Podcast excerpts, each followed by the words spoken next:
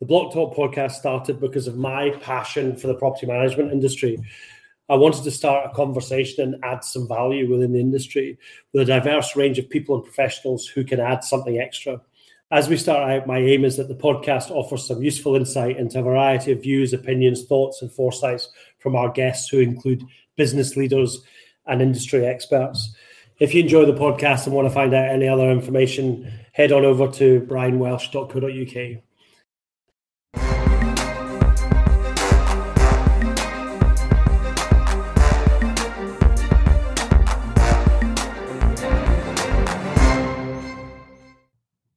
Hello and welcome to another episode of the Blocktalk podcast.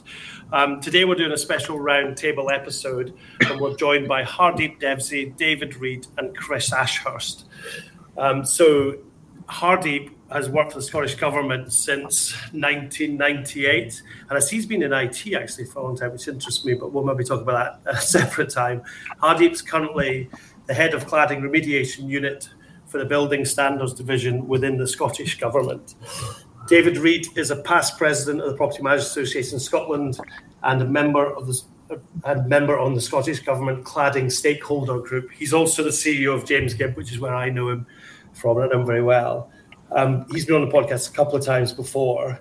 Chris Ashurst is also um, a homeowner representative on the Scottish Government Cladding Stakeholder Group, but he's also the group coordinator at the High Rise Scotland Action Group and has been there for a couple of years. So, guys, thanks very much for coming on. Um, I'll just go straight into the first question, if I may, and I'll ask this to David actually. Could we start by each of you giving your view on how things are going with cladding remediation? David, do you want to? Yeah, sure, sure, sure, Brian. Um, I mean, at the, at the highest level, um, and I have said this previously to, to, to you in the past, Brian, um, that is the most challenging issue that I've ever come across in yep. 25 or 24 years of residential property management. So, well, it's every everyone at the beginning was feeling their way through um, this situation um, and, and the complexities surrounding it, uh, and, and you know, at the highest level, I would say that you know it was never ever likely to be a tick boxing exercise. It, sure. Predominantly, it was about making sure post Grenfell that people could put their head in their pillow at night and, and know that they were safe in the building in which they lived. Um, that then kind of took us into areas where people were finding themselves not managing to get mortgages.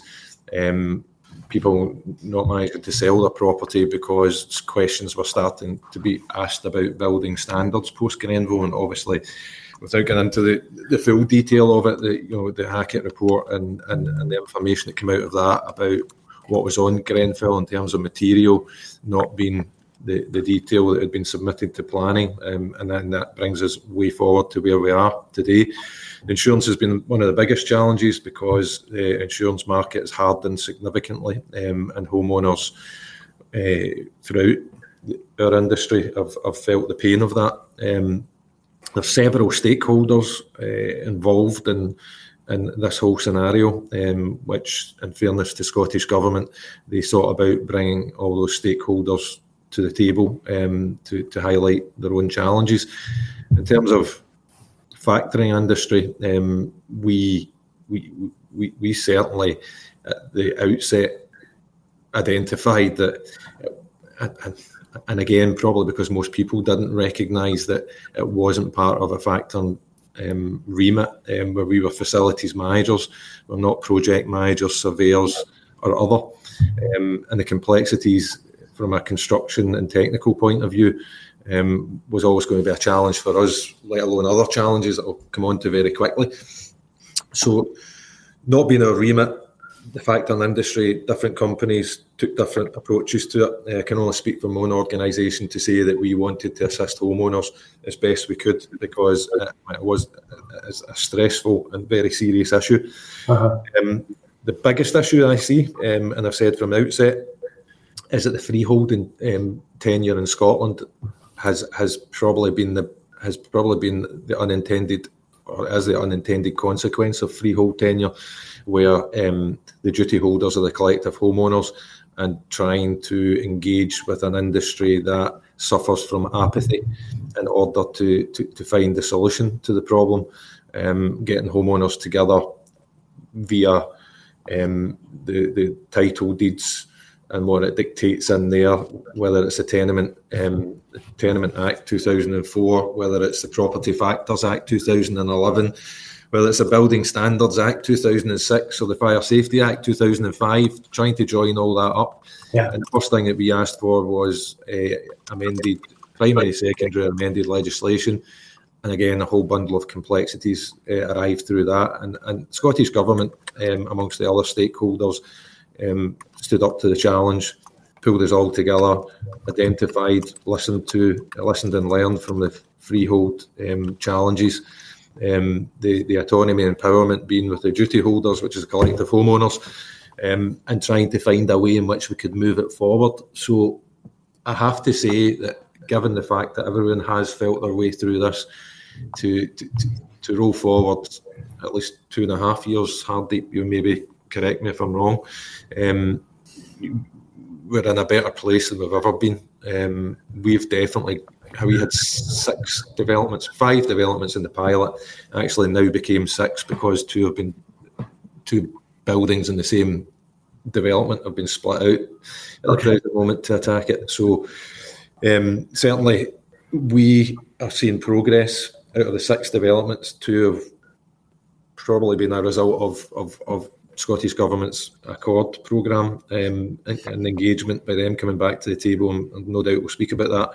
Uh, the other three are underway via homeowners groups and or um, James Gibb alongside Scottish Government, and one is still working its way through. So, yeah, I would say I would say we've came a, significant long way. Yes, it's been a long period of time, but I think I think as a, a an industry, we're certainly in a better place in the last few months than we've ever been in the last two years. Okay, okay. I mean, I guess it's true to say that this this has been a massive amount of work for factors as well. Um, I mean, I know that there's a, a huge huge amount of work by everyone else, but I mean, this is work that you guys have got to get involved in that you would not necessarily have got involved in um, if if these sort of things hadn't happened. Yeah, I mean, if you go back without labouring the point, if you go back to the the um, cabinet secretary's announcement on the 12th of May when it was recognised that fact it wasn't factors remit. We, you know, we as an organisation have been doing this free of charge until until recently. Once we get involved in the facil- facilitation of the grant funding that's yeah. put up by Scottish government, we're, we're starting to be able to apply um, some of our costs, but. But I mean, it has been that that aspect of it has ran at a loss because our job and our remit is to is to manage the facilities management, the insurance, the ground maintenance, the cleaning. But again, that's another that's another kind of um, education problem um, within within Scotland and and, and community um, as as homeowners understanding because they always get confused with leasehold and leasehold you have a landlord who's obviously driving this type of thing forward. Yeah. Um, you don't have that in Scotland. They don't recognise that they're the duty holders and they've got collective responsibilities. So it has it has been a huge drain in resource. There is absolutely no doubt about that, Brian. Um, and and and you know we, we, will never recover it, but at least it's been recognised and it's going some way to to to, to um, facilitating our involvement now um, after three years worth of, of, of, of involvement. And some yeah. other property factors have taken the decision not to become involved for those reasons. But but that I only speak from, from our own organisation again, and morally um, that challenged me not to, to assist homeowners. Okay, cool. Thanks for that, Chris. Do you want to come in now and talk about um, your view on how things are going with the cladding remediation? Yeah, I mean, I think David's summed it up pretty well. But from a uh, someone sitting in um, an apartment which is subject to an SBA, or some, for some people, um, they don't know whether they are or not. I think the, the process from across the piece, that what I'm getting in my ears from homeowners across mainly Glasgow and Edinburgh is this is taking too long. I'm not assenting to that um, comment, but I understand that comment. Uh, utter frustration uh, at what people perceive to be delay. Having worked with David Reid, the working group, Hardip, and the team, I, I know that people are working at it and it isn't a deliberate delay. People are actually working their socks off trying to get it sorted. But yeah. if you aren't getting information, uh, and a lot of owners are not, then they don't know what's happening. They are either scared uh, of the costs, they're scared of for safety, and they're still some of them are still in that position, simply not knowing what's going on. And if you're one of those people, fortunately I'm not. We have um, a very good factor who is just brilliantly helpful and has really been engaged in the process. And I know, as David has said, his own firm has been really engaged, but there are others who have, for whatever reason, chosen not to engage with their owners. And for those owners, this is a time of anger and fear. Um, and really the communications that we need to get out, and I've banged on about this often, as David will witness and Hardip too, we need to communicate better somehow directly to the owners. And I think there is a route to do that. But I think every owner in a building that could potentially be the subject of an SBA yeah. will get a communication. I mean, I've just had my, being of a certain age, I've just had my latest COVID um, appointment through the door. Right. And so they can manage to get that to people, you know, so something in into the hands of the actual owners needs needs to um, it, it uh, happen. It may not comfort them, but it will give them some sort of certainty. Yeah, yeah, it's at least it's a at least it's a, non, a known unknown rather than unknown unknown, I guess, isn't it? So yeah. just having something is better than having nothing. Yeah. yeah. So I think that I mean that's if you ask owners, if you go around Edinburgh, wherever, or Glasgow, or wherever, um, that is the biggest thing. Um, uh, you know, I I get accused of um, all sorts of things and, and not getting on with it. But um, and that is the frustration in people's hearts um, and and their care for themselves and their families. And it's difficult to argue against that. From the other side, of course, the thing is that what we've got into, as David has has pointed out, it, we've never been in this situation before, and the SBA is a is a, is a good idea. You end up with a building where you know is this safe or is it not safe. Yeah. But the questions that we thought we were asking 18 months ago are still the questions. But in asking them, that has uncovered more questions that need to be asked of a building. And that has added to the time scale and the complication of it. And that has to happen. And we knew that this was a pilot process. You know, we were piloting away. We were trying to find out how this is going to work and that has uncovered things that we perhaps weren't really considered. Okay, well, we need to think about this as well. So um, it, it's a bit like Topsy. It's grown. Yeah, yeah. Okay. Thank, thanks for that. Thanks for that, Chris. So, Hardip, can you, from a, I guess, from a Scottish government point of view, having listened to all that, and also obviously everything you're involved in, um, your view on how things are going with cladding remediation? Yeah, thanks, Brian. Um, I think that uh, I think to, to give a bit of context, we, in terms of the government, within I think weeks of the uh, Grenfell Tower fire, um, set up the ministerial working group for building and fire safety, and then as a result of the ongoing issues in relation with cladding, it then set up the mortgage lending and cladding working group, of okay. which David and Chris are both are both members, and then subsequently members of the, the new working group, which is um, the cladding stakeholder uh, group. I think the, the key thing to note is that that everything that, that David and, and Chris has highlighted, these these have all contributed to some of the challenges that we've that we've been facing. But in terms of, of what the government is doing, um, we we received the, the, the, first tranche of, of monies from the UK government. Um, I think it was at the early stage of 2021, and that was for 97.1 million. So the first thing that we did was utilise that money to um, deliver on the recommendations from that um, ministerial working group for mortgage lending and cladding, and the main one was the introduction of the single building assessment. And mm-hmm. again, coming back to something that Chris had said, there is there's a lot of uncertainty about what is actually on a building. Yeah. Um, and equally, not just what's on a building, but how the building was constructed and, and, and the fire safety measures, not just within the building and, and, and not just on the building, but also within the building. So, one of the key things that the single building assessment does is it integrates both an internal fire risk assessment as well as an external wall assessment.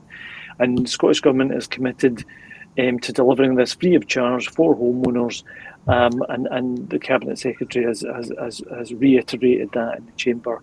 and so, from, from our perspective, we, we embarked on this programme just over a year ago in, in June, June of last year. And that's when we, we started the, the, the pilot of, of, of approximately 25, 26 buildings. And in May of this year, the Cabinet Secretary also announced that we would be expanding that pilot with another 80 buildings. I think in terms of coming back to Chris's point about timescales, absolutely the timescales are quite long. But I think the reason for the timescales being quite long at the moment is because we had originally selected 25 of the highest risk buildings, and because of the, the highest risk nature of those buildings, the inspection threshold is quite high. And so, as a result, the, the time taken to actually get a comprehensive risk based review of that building does take a long time. Uh-huh. So, I think for some buildings, some buildings that may be simpler buildings may actually be able to be um, assessed quicker. So, so we're expanding the, the kind of ranges of options and types of, of assessment, and we're exploring those with the fire risk assessors, specifically the fire engineers, as well as fire risk assessors who are surveys surveyors. So we're trying to work with industry professionals about a graded approach towards fire risk assessment, in you know appropriate to the building. So so we so we're working with industry professionals to to try and assess risk appropriately, but equally we're trying to assess risk so that homeowners can be assured that when we've actually looked at a building, that they themselves are fully aware of what the risks are, and then can subsequently we can work with factors and homeowners about making decisions about the correct course of action for their building because every building really is different and has been constructed differently and has different yeah. risks. So the key thing is that homeowners are pivotal to making those decisions because after all it is their building yeah. and, and and they are the ones who should be, um, you know, making those decisions around um, what they're prepared to, to, to have changes made to their buildings, um, and, and and and not. So so so that as so to come back to how things are going. So we are still in that pilot stage, and the reason for that is because the the single building assessment being much more stringent in terms of a traditional fire risk assessment um, we are bringing the industry professionals with us on that journey. And there's a bit of learning on their side, there's learning on our side. And as David has alluded to, we, we were heavily relying on property factors in the beginning to help shoulder some of the burden of, of helping move things forward. But as the Cabinet Secretary said on the 12th of May in Parliament, you know, we've, we've recognised that actually you know, that factors have done a huge amount of work and, and it was going beyond that kind of scope of service that they were traditionally a part of. Sure. And so that's why she had announced on that day that we would be expanding the pilot and actually introducing a new method of delivery. And that was directly procuring. The Scottish Government will actually directly procure um, single building assessments with fire engineers and surveyors or appropriately qualified surveyors. And then that helps us alleviate some of the burden on, on property factors. So ideally, the way the process should work now is the, we, we would anticipate that the property factors would still gather consent from homeowners in those buildings because we do need the consent um, uh-huh. of homeowners in order to proceed with inspection works because especially if those inspection works require intrusive inspections. So from that perspective, we still need consent but what we but what we cut out of the equation at the moment now is that property factors could then step away from having to be involved in complex project management of, yeah. of you know single building assessments and so as a result we would take on that burden and actually directly work with those fire engineering firms and what in, in terms of coming back to, to chris's point about communications i think the real challenge for us is the hesitation, I suppose, is, is from our perspective, is we want to be able to go out to homeowners when we've got, as you would say, a completed product of yeah. a single building assessment where we could actually say with with absolute clarity, industries on board, the, the you know the mortgage lending market is on board, insurance market is on board, um, developers are on board as well, um, and, and and and all of that is is taking time to get all of those jigsaw pieces in place. However, what we have got is what's what the cabinet secretary announced as well is that we are working with industry on the development of um, a, a, Scottish Safer Buildings Accord, and that's where we're bringing together.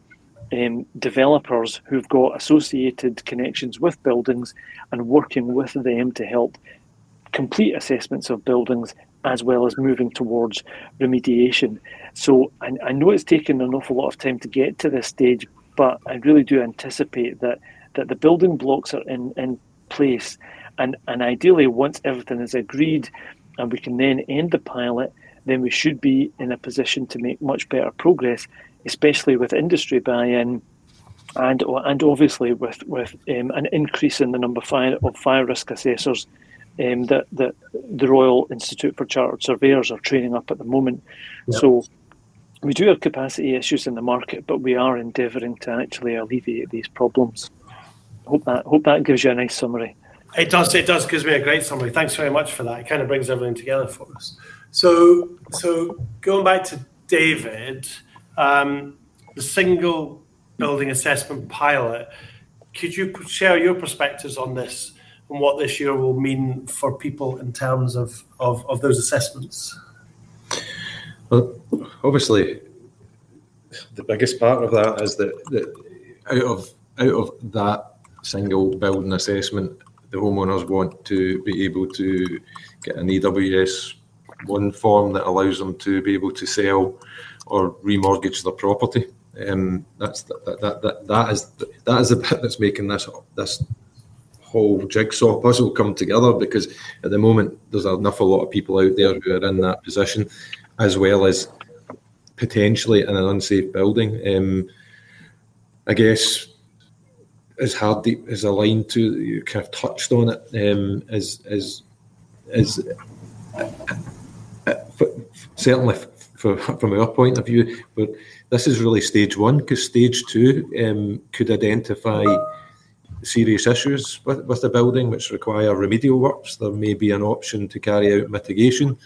Um, so really, stage two is, is, is once you've identified what the problem is um, via the, the, the first stage of the SBA, then the biggest challenge for everybody involved is is if there is remediation required, um, how is that likely to be funded? And and and Hardip, you touched on a couple of things there. And, and in fairness, I have to highlight this as, as a as a case study, um, and, I, and I've used it on numerous occasions. We have a development um, in in Edinburgh, uh, and it's 400 flats. Now, every time we called an AGM in 14 years, the most we ever had at it was about 19 people. Now, the quorum to make decisions on that development is uh, 123, I think, from memory. Um, now, you call a meeting about cladding and, and, and knowing that there's a localized Facebook page, everybody's aware that people can't sell their flat, you know, um, people are struggling to remortgage, and you call that meeting in an attempt before the SBA started just to get a, a, a fire safety audit carried out. Now, you would have expected that the the interest in that would have taken us to the numbers required to, to be quoted at that meeting, and we got 29. Wow. That is that that apathy is driving a lot of this as well, and and, and without without the, the involvement to the level that Hardip's um, aligned to, this would still be at a standstill. Um, and, and that's the bit of, that, that that's the issue about people feeling their way through this. There's a number of other issues involving other stakeholders, whether it's UK lenders, whether it's RICS, whether it's the buildings insurers, home builders themselves. But for me, for me, the, the, whole thing centres around how how do you get by the apathy issue, um, and and now we seem to be going in, in the direction. So, for, for me, going forward, there's still quite a lot of challenges and hurdles to overcome to, to, to, get to where we need to get to. One of the biggest things for me, and it perhaps comes on to your last question, and that's you know what should happen in the future. Um, I'll touch on it, and whether Hardy wants to pick up on it is, is obviously there's been discussions about a central register. Now this is something even before cladding that I've been banging a drum about because every time we take a building um, we take handover a building, we refuse to take handover um, from a home builder until we get the O&M manuals and all the details specific to that building. Um, now, if and then the other issue we've got is when we take it off and we get awarded a site from another property factor, um, we don't get that information coming across because we sometimes don't have it.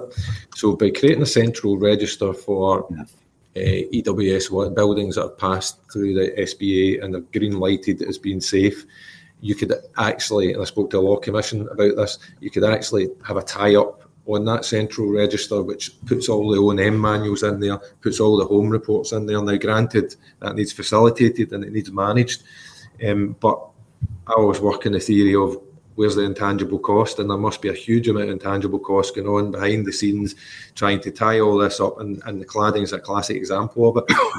so, so, from any challenge, there's always opportunity, um, and from opportunity, there's solutions.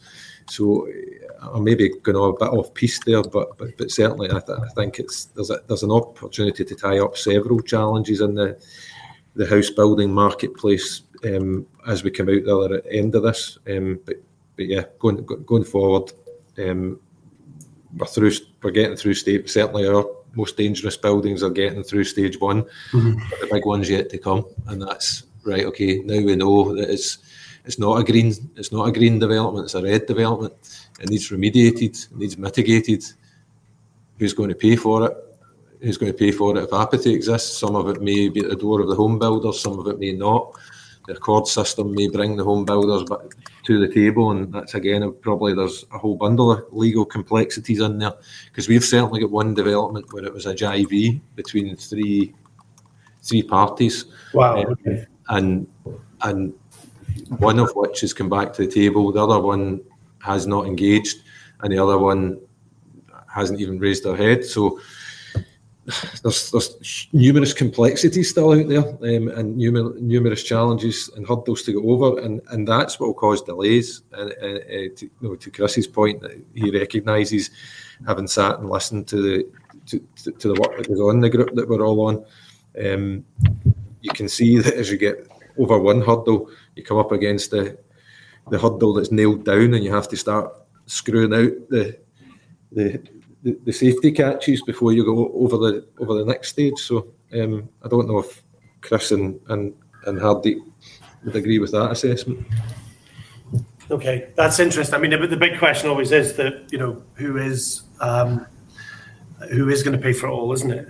So, um, Chris or Hardy, do you want to come back on anything that David's just said, or, or do you want to just answer the question as well yourself? Well, should I just come in on uh, the bit about consent and so on, which is um, I fully sympathise with David.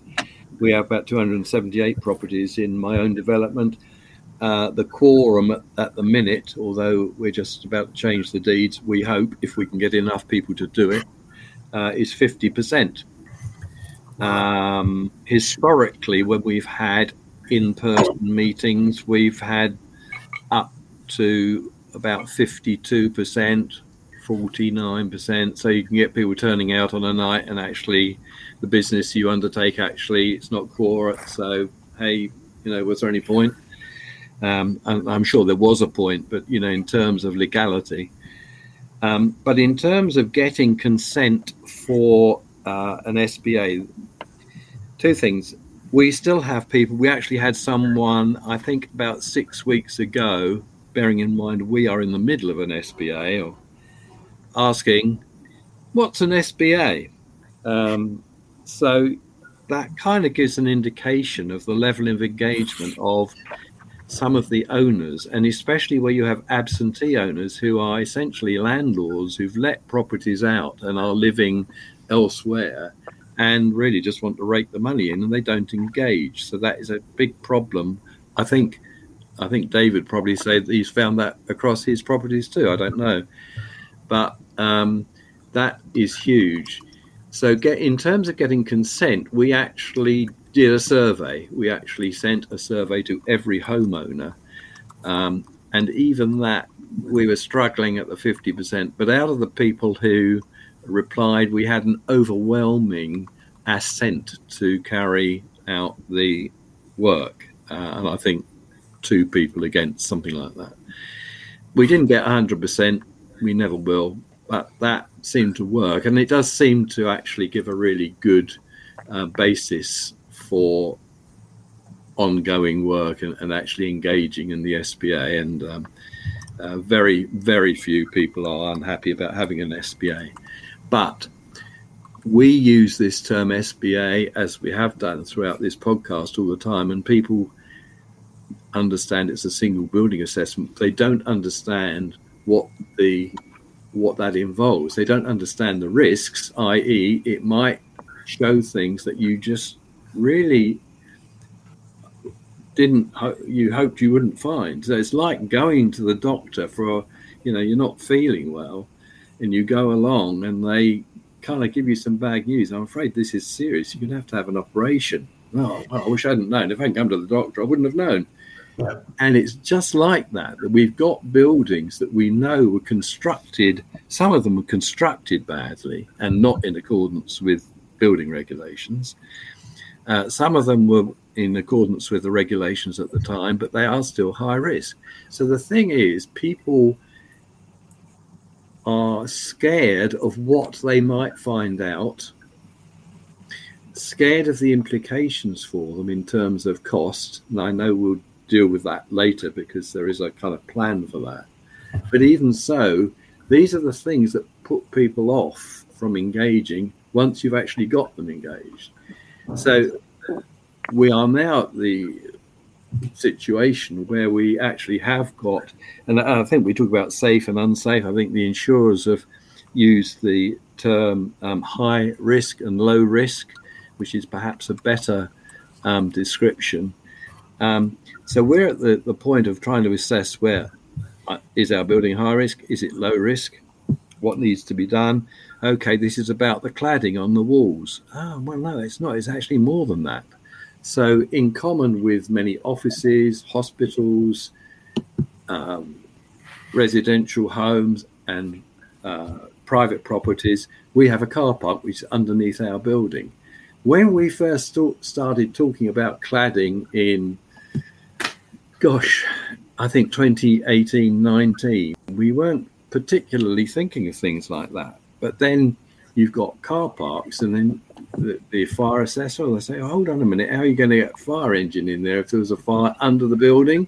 Yeah. Which is where the gas comes into the building, which yeah. is where there are ducts ventilating the building. How are you going to deal with this? Now, that's not only for residential buildings; that actually applies to many, many properties. So now that's a whole different ball game. And so you, people have signed up for an SBA. Think, oh, it's about the cladding. Oh, well, actually, it might be about the car park. Yeah. Oh, well, we didn't think we were signing up for that. Well, you know, we didn't understand. I didn't, speaking personally, I didn't understand the implications of that. And so that is why the pilot scheme, as Hardip has said, it is complex. They're looking at big buildings with big issues. And there are a lot of interconnected issues, which are far more interconnected than we thought they were and have implications for deciding whether a building is high or low risk. So that is an issue. Um, and, you know, we've just got to somehow work our way through that. Yeah, yeah, no, I, agreed. I mean, we had a conversation. We did a podcast the other week actually about um, EV charging, actually, electric vehicle charging, and the and the possible um, fire risk of having um, EV chargers in car parks on the buildings and things like that. And it was a it was a fascinating conversation. So I, I get what you're saying. You know, that could show up anything and, and not what you're thinking it, it would. Um, Hardy, do you want to? Uh, I know you touched on the single business assessment when you first um, when you first spoke, but do you want to come back on anything that, um, that David or Chris have said on that? Um, yeah, I mean, I just just to say that 100% agree with actually everything that they, they, they both highlighted. Um, consent is a massive um, uh, challenge for us as well in terms of delivering this program. Um, unfortunately, the, the law is the law, and so from that perspective, we you know we have to comply with the law, comply with title deeds, and so from from our perspective, we are here to support the homeowners in achieving what it is that they're looking for, which is an assessment of their building. And, and in, in the delivery of that single building assessment, we do need consent. And I don't think there's a way of getting around that. I think it's just a case of we're just going to have to work through this um, as, as best as best we can.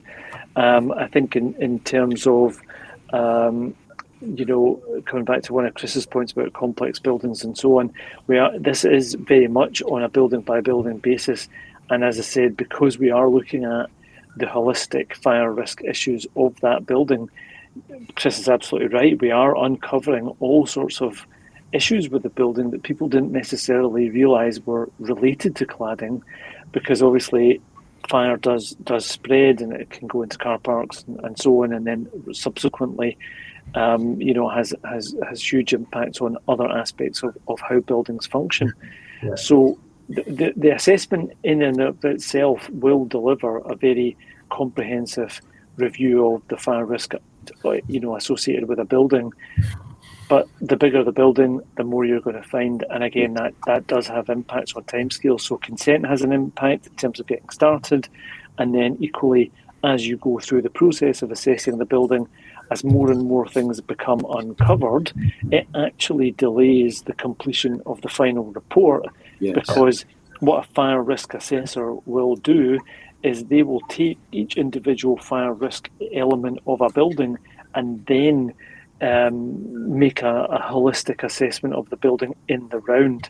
And in order to do that, they, they do literally need to be quite um, you know, granular in detail when it comes yeah. to looking at that fire risk. So, I mean, it's just, just I would 100% agree with with um, you know everything that that Chris and, and David have mentioned there in terms of the challenges. Okay, okay, thanks for that. Thanks for that. We actually had, I, I remember um, interviewing Annie Flint on this podcast actually, and she was. Um, adamant that the home report was not good enough for people. I know this is off off a cladding conversation, but absolutely adamant the home report was just absolutely not um, going far enough and needed to go further because it was only talking about the the actual um, uh, unit or flat that you were that, that, that was being looked at, and and actually that an entire building kind of report should be there so that um, people are aware when they're buying of everything else that's going on in the building and not just that unit. And and, and you know, David touched on earlier about a register, and it, it certainly does seem that in the future that would be a, a wonderful idea for something to do. That, that, Brian, is something that's getting looked at in a separate working group at Scottish Government, where they're looking at building audits. Um, which would capture fire safety audits as mandatory. Yeah. Um, because when you look at the insurance companies, insurance companies will make a recommendation that every three to five years you carry out a, a valuation of yeah. the building to make sure that it's obviously um, at the set sums. But but one of the, again a drum I've been beating for years is that building audit would would would assist in home reports, assist in um, avoiding the slums of the future because then people will realise what what it will take to upkeep and maintain the development to a standard and avoid falling into a state of disrepair. And on top of that, the other recommendation was maintenance funds is mandatory. Um, yeah. They don't have any maintenance fund and don't have any way of dealing with um, large scale improvement works when it when it comes champing at your door years down the line. So um, that is certainly something else that's that's moving forward. Yeah, that's good. That's good. Um, So, um, okay, I have one more. Oh, I heard a dog barking. It's not mine for a change. Um, so, um, just coming to the last question: Is enough being done to help everyone involved in this process? Now, David and Chris, you're more involved in touch with people who are directly affected. So, I'll just come back to you, David, um, um, first again. What experiences can you share in, in, within that?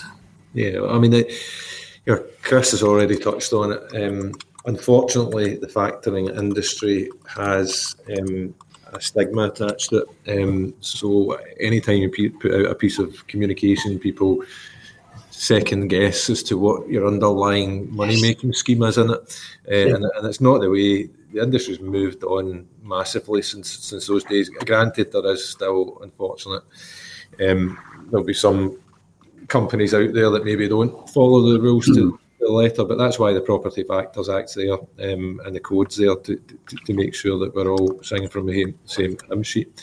However, that's the reason why the membership firms are absolutely requesting communication to go out from a trusted voice, um, a trusted brand, if you like, um, like Scottish Government, to, to, to, to advise homeowners of what's happened to date. Now, Chris aligned to something earlier on we do that regularly. Um, I share I share the content of, of, of meetings, um, the cladding group meetings with the other members um, and update them regularly. And, and then I'll use the same information and, and distribute it as best we can in lay, layman's terms to, to, to, our groups of homeowners.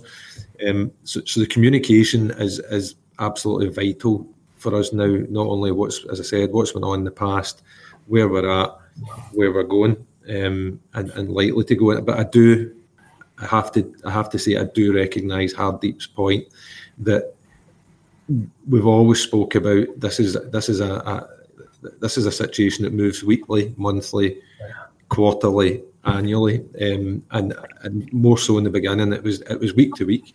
You would you would think you were up to date, and then the next week you would you, you would find out things had moved on again. So, so it's just finding a way in which maybe a blog, I don't know, Scottish Government blog, something along those lines that there's just small updates that can continuously be updated.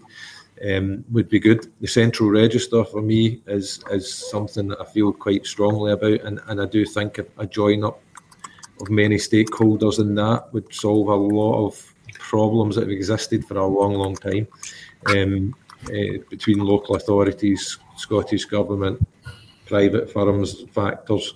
There's, there's an, you know, the estate agents, there's an awful lot that can be done there, uh, done right, and, and, and perhaps part funded by all organisations, I don't know.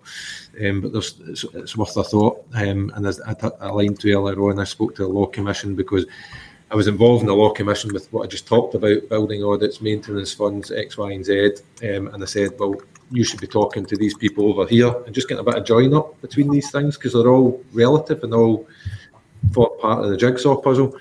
Um, and then probably the other challenge we've got, but uh, to be fair, Hardip and his team have been addressing it, and and that's asking factors to sign grant funding letters on behalf of clients because we then have to go back again and seek their agreement um, to to to the factor to be able to sign um, grant funding letters on their behalf, on behalf of the co-proprietors.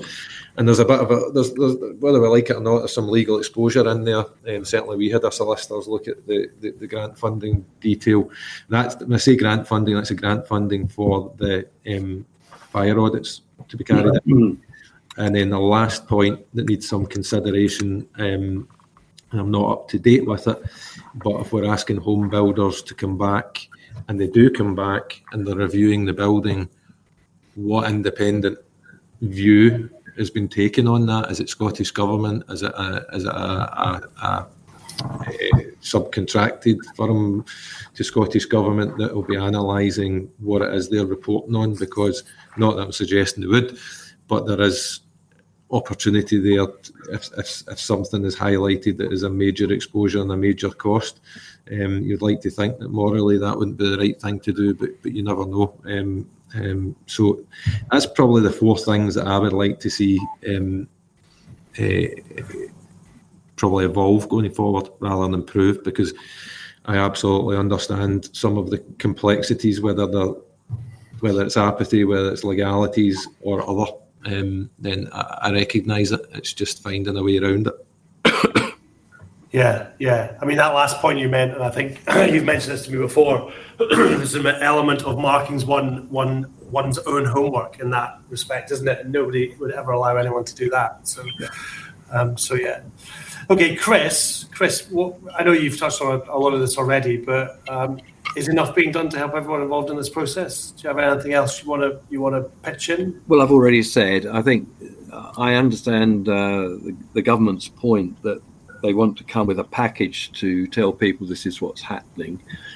Um, but that's a bit like waiting waiting for good news. Um, so it's a bit like, um, you know, in the Second World War that you don't announce anything until the war's over. You know, it's kind of, um, but we're in the middle of a war, and the trouble is the people who are, who are affected in the war, the people who, if you like, are in the trenches, are the people who are living in the homes. And if they don't know anything, even if there isn't a lot to know, we need to communicate to them. And I, have I've already bashed on about this. I, I could talk about it for half an hour, but there needs to be a way to get something. We did, as a group, we High Rise Scotland, we put out a précis, uh, a flow chart on our site after um, the Scottish Government's or the, the, the, Secretary's statement in May, which was well received. Um, it, and it wasn't promising that everything was being done. It was a factual, this is where we're at. And so something needs to come out. And I think, you know, that there is a good team at ScotGov that you need to get something into people's hands. And there is a way, whether it is by giving that that communication. And I think David's point about branding, if it comes from ScotGov, it's their letter going to people, but it's the factors who send it to the individual owners. If you act like acting as the postman, uh, I think we need to get something I mean, we needed to get something into people's hands before Christmas, and we're now, I see now, we've now got Christmas cards in the shop. So, you know, it, we yeah. need to get on with this and have something. We can't wait to have the, the perfect product. We need to get something to people now. And that will at least show people that there's someone caring about them, um, which is a big thing because people are questioning motives as they always do. Social media is a nightmare. Um, mm-hmm. People are always questioning, you know, what's in it for these people It's because they couldn't organise anything, da di da di da. But to allay that, we need to say something, even if it is, look, we haven't got the answers. This is a big problem. This is where we're at at the moment. And we'll issue you another update in, you know, four months, say three times a year or something. Because yeah. this this thing is going to go on for years. Yeah. we are going to be talking about remediation and stuff you know, for three, four, five, six, seven, eight years because of the time it's going to take to get some of these things done. So we need to have um, something in layman's speak, accurate, short, but actually tells people where they're at. And if they've had one, you know, two months ago, say, "Oh, I still don't know what's happening," oh, we'll get another one in a couple of months. At least people have got something, you know, to to hang their hat on. So yeah, that's a biggie, a very biggie. Yeah. Okay. Thanks, Chris. And Hardip, just to so just to finish off, um, I don't know if you have any views on on as enough being done to help everyone involved in the process, but also um, how do government employees humanise what is happening to people's lives would be a good thing to ask you.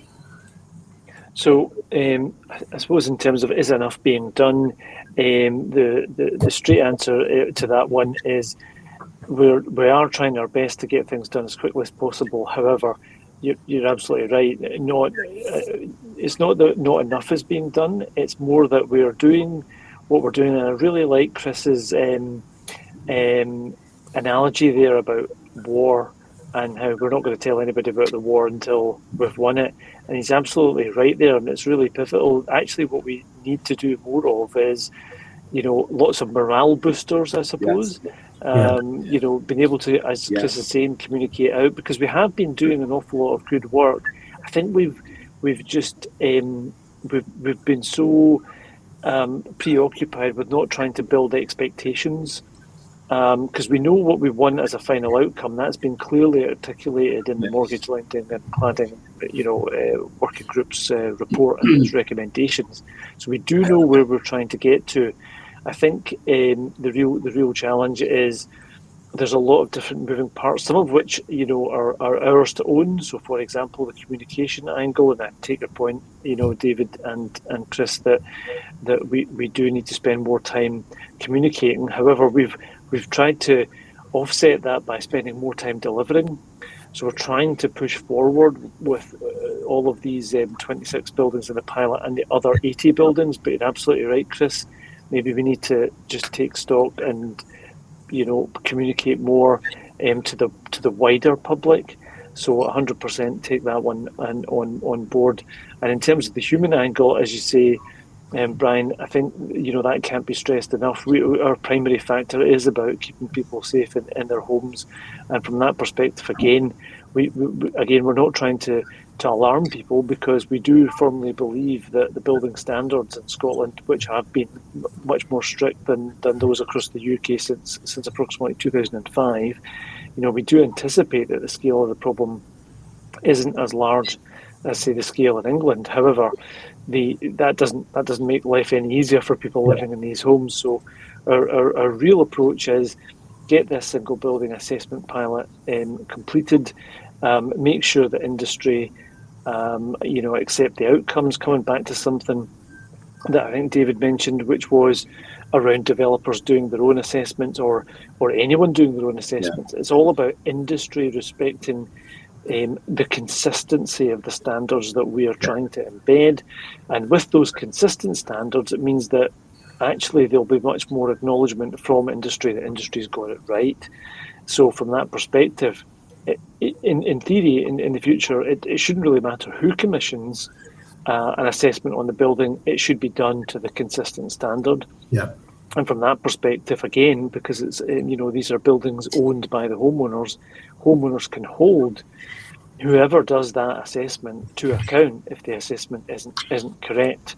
So the the power really does rest with the homeowners and our role here in government is to support um, that that work and, and help try and navigate through some of those barriers. Um, and that's really what we're working through at the moment.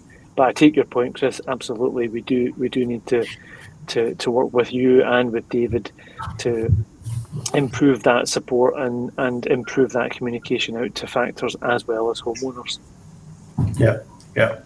Okay. Well, gents, that's been really useful. I think one one one good thing that was, and we we've done this on a, a couple of podcasts. I think we should come back in a year's time and see where we are and see where we've moved to and and, and, and how much progress has been made. And I, I think that'd be really really useful a way, a way to timestamp it as well and on this podcast.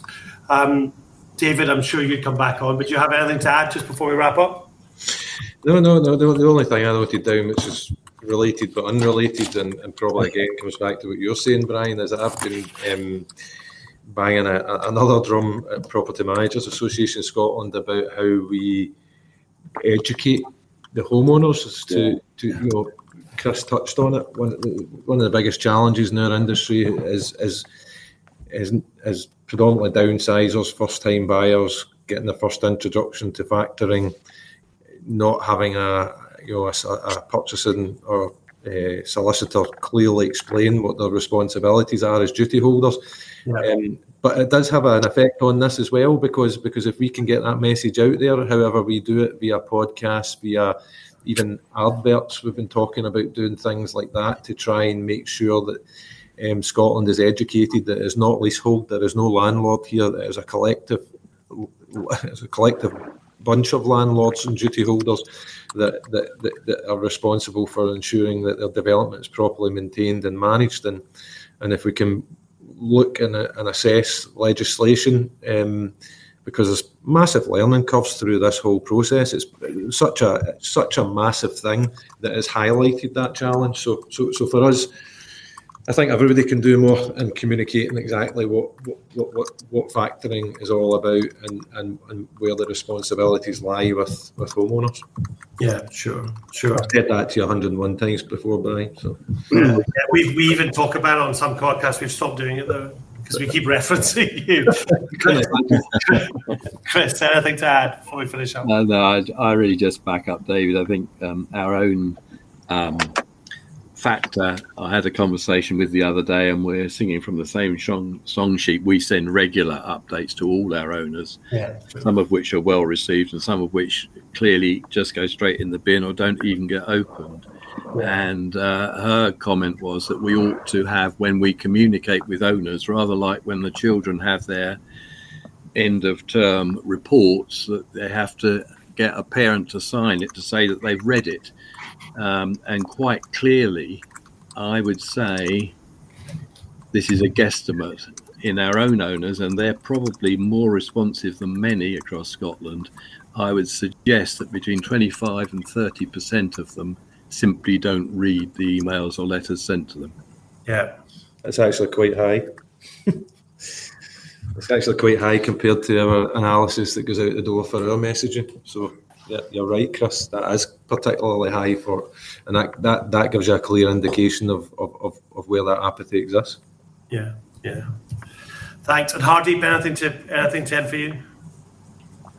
Um, no, only only other than we should, as Chris and, and David said, you know, we, we, we will definitely work collaboratively with, with all of our stakeholders in terms of improving that communication, because there's an awful lot going on in this space, and and we are trying our best to, to move things forward quickly. We've got a lot of barriers, but you know, we, we will get there in the end. Um, but I think, as Chris said, you know, we've, we've we've got to get out those morale boosting stories that will help keep people um, reassured that things are moving in the right direction. Cool. And can I just check, Brian, before we go, that um, that, that that Chris has not got a caveat over that phrase about the Second World War because I intend to use it. I'm sure you would. I'm sure you would. Feel free. Thank you. Good. Right, gents, thank you very much. That's been really, really useful. Thanks for coming on, and, and hopefully our listeners have, um, have, have enjoyed that and got something out of it. And and I really do think we should be back in a year and, and just see um, how into how everything has moved on and where we are. So look forward to that as well. Thanks. Excellent. Appreciate your time, Brian. Yeah, Thank you. thank you.